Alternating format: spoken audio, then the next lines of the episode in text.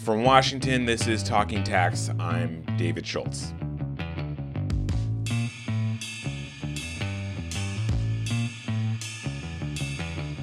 If you've been listening to this podcast, you know how important the OECD brokered international tax deal is. For a while now, we've been talking about the slow moving effort to harmonize where and how multinational companies pay taxes. Well, it's not very slow moving anymore. Ever since a breakthrough in the negotiations earlier this year, things have been moving fast, very fast. Just this week, finance ministers from the Group of 20 nations formally endorsed a key part of the plan, and the deal will probably clear some more crucial hurdles later this year. To bring us up to speed on these fast moving events, a phrase I never thought I'd say about an international tax negotiation, we have a familiar voice to many of you Bloomberg Tax's Hamza Ali. I spoke to Hamza from his home in London, and he got us up to speed on what's happening here and why all of a sudden it's moving pretty quickly. The OECD is or has been working over the last um, few years to try and rewrite international tax rules to deal with the problem that it's not fit for purpose in the digital age. Um, basically, the rules that sort of dictate international uh, taxation were written 100 years ago. Um, that was, you know, before things like the internet when a when a sort of multinational becomes uh, taxable in a country, uh, it's based on things like on physical presence, things like buildings, people, things that are tangible. But a lot of businesses nowadays can sell into a country uh, without a physical presence. Um, if you're Amazon, you can sell something in France um, that's warehoused in Italy, and uh, you have no physical presence in the country to deal with that, they uh, sort of they rewrote international tax rules, and the solution they came up with was this two-pillar solution. Uh, the first pillar of which is a, a new taxing right that's going to be based on sales made into a country, and it sort of takes a small chunk of the profits um, that are taxed at the parent uh, jurisdiction and moves it to the places where a company makes sales and then the second pillar is a minimum tax, which puts a floor on um, tax competition amongst countries. So earlier this year, it sounds like there was a big agreement, a big breakthrough on at least one of those pillars. Uh, can you talk a little bit about that and how that came about? Yeah, so um, after sort of years and years of negotiation, um, in July of this year, countries agreed to a skeleton of a deal where they agreed a range of sort of numbers that they're going to sort of finalize later in the year. They sort of agreed a range for how much money is going to be reallocated to the to the market countries um, from the parent jurisdiction. They also agreed that the minimum tax rate uh, globally is going to be set at least 15%. Um, but then a lot of sort of the the ins and outs of how this deal was going to work was sort of pushed um, into this future date, which was um, October the 8th. Well, October the 8th happened, uh, and it sounds like, um, you know, they met that deadline. So let's talk about what happened October 8th, which was last week. What, what was actually agreed to? So last Friday, we got a lot more details of um, the the agreement, and countries decided to get rid of the at least on the minimum tax rate and said that 15% is going to be the rate. Um, they also decided the amount of money that's going to be reallocated. So they said that um, 25% of all profits above 10% of the largest, most profitable businesses, their their profits are going to be reallocated uh, to the market jurisdiction. So that amounts to about 100 companies. Um, they also decided um, what's going to be the carve outs, the exceptions um, to, to these rules and how generous that's going to be. They also announced that they're going to freeze um, all di- all new digital service taxes and repeal um, the existing digital service taxes. So there's not, you know, countries aren't just sort of doing this on their own, and and it's it's a more because I know that was one of the issues that you know it was getting really confusing really fast. Yeah. Um, so lo- a lot of a lot of countries, um, mainly European, um, which were sort of impatient with the pace of talks, um, had launched um, their own unilateral measures that were designed to target um, digital companies, which were seen as the sort of primary culprits in this um, problem of having a light physical presence but a big economic presence in a country. Right. And if, I think you mentioned, you know, Amazon, but also like big social media companies like Facebook and you know Twitter and things like that. Um, so this is really interesting because it feels like the you know like it's almost like a camera where when you initially look at it everything is blurry and now the focus is starting to get a little clearer and we're starting to fill in some of the gaps what else is left to do before this really starts to get implemented in in 2023 so now um, 136 countries out of 140 that were sort of negotiating have signed up um, we've still got some holdouts but um, most of the countries um, have signed up to this agreement, um, but there's but there's a sort of big technical problem waiting, which is implementation. How do you implement this agreement that all these countries have signed up to? Um, implementation will involve um, defining what exactly is a digital service tax. That that's that sounds very important. yeah, you can't you can't you can't ban digital sales taxes if you don't know what they are. Correct, correct.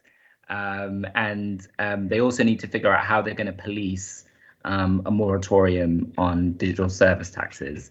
How are they going to, you know, sort of catch a country putting one of these measures into place, and how are they going to punish them if they do put one of these um, in place? Um, they also need to decide what method of double tax relief that they're going to provide for the first pillar, um, the reallocation of taxing rights.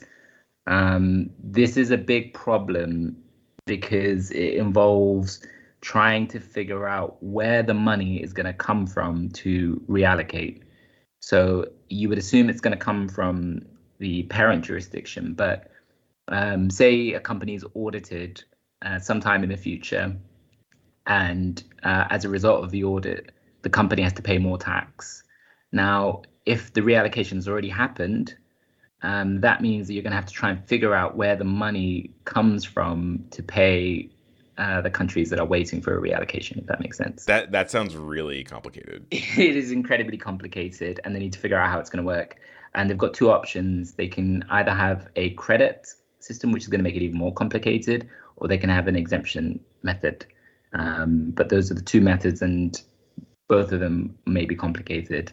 And and just to underscore how complicated this is, it's worth reminding listeners that we're talking about negotiations among nearly all of the countries in the world. Yeah, yeah, nearly all the countries in the world, particularly all the big countries in the world are are involved in these negotiations. There there are some critics who sort of say that um, the least developed countries aren't involved. Um, but I think it would be difficult for them to be involved in this kind of negotiation. Additionally, they have to also come up with model rules um, for how that the countries are going to sort of transpose into their domestic legislation. They also need to figure out um, there are sort of safe harbors that they've promised that they haven't developed yet. So let's finally talk about what's next in the very near term, uh, meaning later this week, uh, later this month, and into next month. What's on the agenda and what's going to be done um, in the next few weeks? So things are moving at a pretty fast clip at the moment. Um, international tax is not a fast moving um, space. Um, the fact that they haven't rewritten these types of rules for 100 years is an indication of how slow moving it is. But things are moving very quickly. Um, in in November of this this November, um, the OECD said it's going to publish um, it the model rules for Pillar Two, and that means that uh, countries will be able to begin drafting their own um, domestic legislation to be able to put in um, Pillar 2, uh, which is the minimum tax. And then in December, um, by at least December 15th, the European Commission plans to launch a directive to implement Pillar 2. And the, basically, the, the OECD hopes um, to have a, a, an international treaty that all all countries um, who are going to sign up to this agreement um, to have will sign by the middle of next year. So we inside of 12 months, we're going to have a, treaty for Pillar One, and we're going to have model rules for Pillar Two that countries will begin implementing. Um, so the OECD hopes that everything will be done and dusted by 2023. That's amazing. Is this a situation where, uh, you know, everything was moving really slowly and then the dam broke and then everything is happening really fast? Is that kind of what? Because I remember talking with you and your colleague Isabel Gottlieb uh, just earlier this year and talking about how negotiations were stalling and things were, you know, really, you know, oozing along. And now it's it's night and day. Yeah, it's it's. Uh, I think once once there'd been a breakthrough, everything else um, sort of moved. And what really got the negotiations sort of going is that um, earlier this year, the US um, came up with a proposal to change one of the big outstanding issues, which was the scope, who would who would be affected by uh, Pillar One. And they said instead of trying to figure out, you know, who's a digital business and what's not a digital business, which is a difficult line drawing exercise, they instead said, um, instead, let's focus on the largest, most profitable business businesses, and then you end up targeting the businesses you're targeting anyway, which are the large tech groups would fall under that. Um, and that basically opened up negotiations. And since then, it's sort of um, you know the, the the big out, out outstanding issues have been you know sort of falling like dominoes. I mean, there are still some big outstanding issues like the double tax relief uh, like figuring out who the surrendering state is going to be, who which state is going to end up um, paying the money that's going to be reallocated, um, and how that, that sort of double tax relief is going to work is going to be a very important question, a very political question um, that I think is going to have to be figured out over the next few months. I think also there's going to be some trickiness on um, trying to figure out what is going to be included in in in a safe harbor that I alluded to earlier. It's called marketing and distribution safe harbor. What will be included in that? What's considered marketing and distribution is also going to be a political question. But they have been methodically working their way through the, through these issues.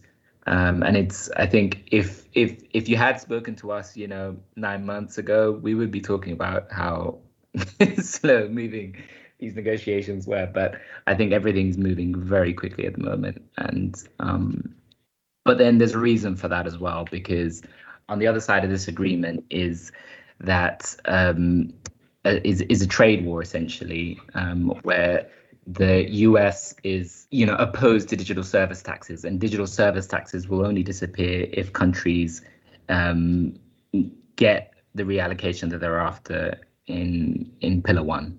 Um, and that's sort of what's driving the speed of this thing. Yeah. So, in other words, nothing uh, quite focuses the mind like the threat of a international trade war. that's exactly right. Yeah. All right. Well, uh, that was Hamza Ali speaking to us from London, England. I think we will definitely be hearing from him again very soon. Hamza, thank you so much for talking with us. You're welcome. Thank you. And that'll do it for today's Talking Tax. You can find up to the minute news on Pillar 1, Pillar 2, all the pillars really, along with the latest tax and accounting developments at our website, news.bloombergtax.com. That website, once again, is news.bloombergtax.com. And if you have any thoughts about what you just heard, get in touch with us on Twitter. We use the handle at tax. Today's Talking Tax is produced by myself, David Schultz. We had special help today from Meg Shreve. Patrick Ambrosio is our editor, and our executive producer is Josh Block. From Washington, I'm David Schultz. Thanks for listening. The number of words in the tax code is estimated to be 1 million, about the same length as the entire Harry Potter series. Add in IRS regs, rev rulings, and case law, and it can be a lot. We all need a little help to sort it out. Each week on the Tax Girl podcast, I talk to the best in the business. And these aren't crazy technical dives, they're interesting and easy to digest looks at topics that matter to you. It's all that you need to stay ahead on the most important tax issues. You can subscribe to the podcast for free on taxgirl.com because paying taxes is painful, but hearing about them shouldn't be.